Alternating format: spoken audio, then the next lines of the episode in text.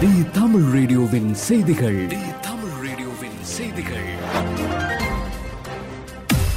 செய்திகள் வாசிப்பவர் பிரியா அம்பிகை பாலன். முக்கிய செய்திகள்.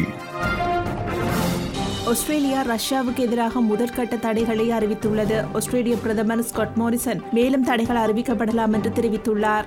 மற்ற அனைத்துலக நட்பு நாடுகளின் பாதையில் ஆஸ்திரேலியா செல்வதாக அவர் குறிப்பிட்டுள்ளார். ரஷ்யாவின் போக்கை அவர் கடுமையாக கண்டித்தும் உள்ளார். பயணத்தடை உள்ளிட்ட பல கட்டுப்பாடுகள் விதிக்கப்படுவதோடு ஆஸ்திரேலிய ராணுவத்துடன் தொடர்புடைய ரஷ்ய வங்கிகளுக்கு எதிராக நடவடிக்கை எடுக்கப்படும் என்றும் அவர் தெரிவித்துள்ளார்.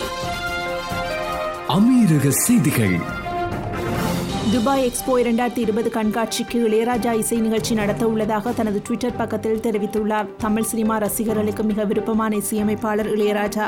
இவர் தற்போது துபாயில் நடந்து வரும் பிரம்மாண்ட துபாய் எக்ஸ்போ இரண்டாயிரத்தி இருபது கண்காட்சியில் இசை நிகழ்ச்சி நடத்த இருப்பதாக தெரிவித்துள்ளார். இந்த நிகழ்ச்சி எதிர்வரும் மார்ச் மாதம் ஐந்தாம் தேதி இரவு ஒன்பது மணிக்கு நடைபெற உள்ளதாக இசையமைப்பாளர் இளையராஜா தன்னுடைய ட்விட்டர் பக்கத்தில் தெரிவித்துள்ளார்.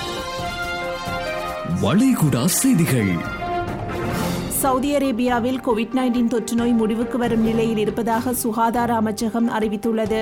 சுகாதார தடுப்பு அமைச்சகத்தின் உதவி துணை அமைச்சர் டாக்டர் அப்துல்லா அசிரி தெரிவிக்கையில், சவுதி அரேபியா வைரஸால் மிக குறைவாக பாதிக்கப்பட்ட நாடுகளில் ஒன்றாக இருப்பதாக தெரிவித்துள்ளார்.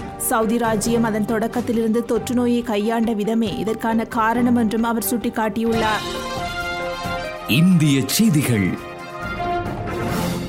நகர்ப்புற உள்ளாட்சி தேர்தல் முடிவுகள் அறிவிக்கப்பட்ட நிலையில் அனைவரும் இணைந்து நல்லதோர் தமிழ்நாட்டை அமைப்போம் என முதலமைச்சர் மு க ஸ்டாலின் தெரிவித்துள்ளார். இதுகுறித்து அவர் வெளியிட்டுள்ள அறிக்கையில், அரசு நிறைவேற்றும் திட்டங்கள் முழுமையாக மக்களை வந்தடைகிறதா என்பதை நேரடியாக வந்து பார்வையிடுவேன் என குறிப்பிட்டுள்ளார். மேலும் எந்தவித புகாரும் வராத வகையில் மக்கள் பிரதிநிதிகள் அனைவரும் பணியாற்றுவதையும் கண்காணிப்பேன் என அவர் தெரிவித்துள்ளார். இலங்கை செய்திகள்.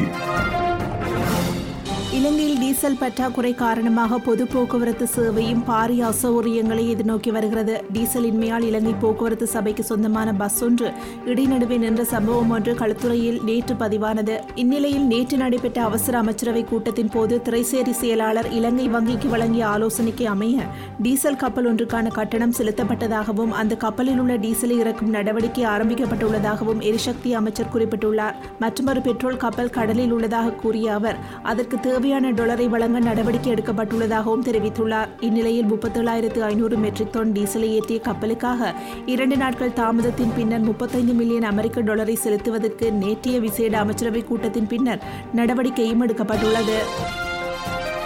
விளையாட்டுச் செய்திகள். மாஸ்டர் செஸ் போட்டியில் இந்தியாவின் இளம் கிராண்ட் மாஸ்டர் பிரக்ஞானந்தா உலக சாம்பியனான மேக்னஸ் கார்ல்சனை தோற்கடித்திருந்தார்.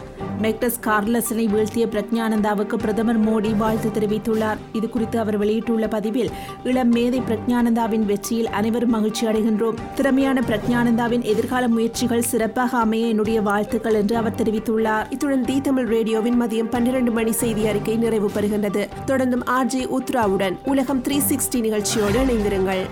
தி தமிழ் ரேடியோவின் செய்திகள்.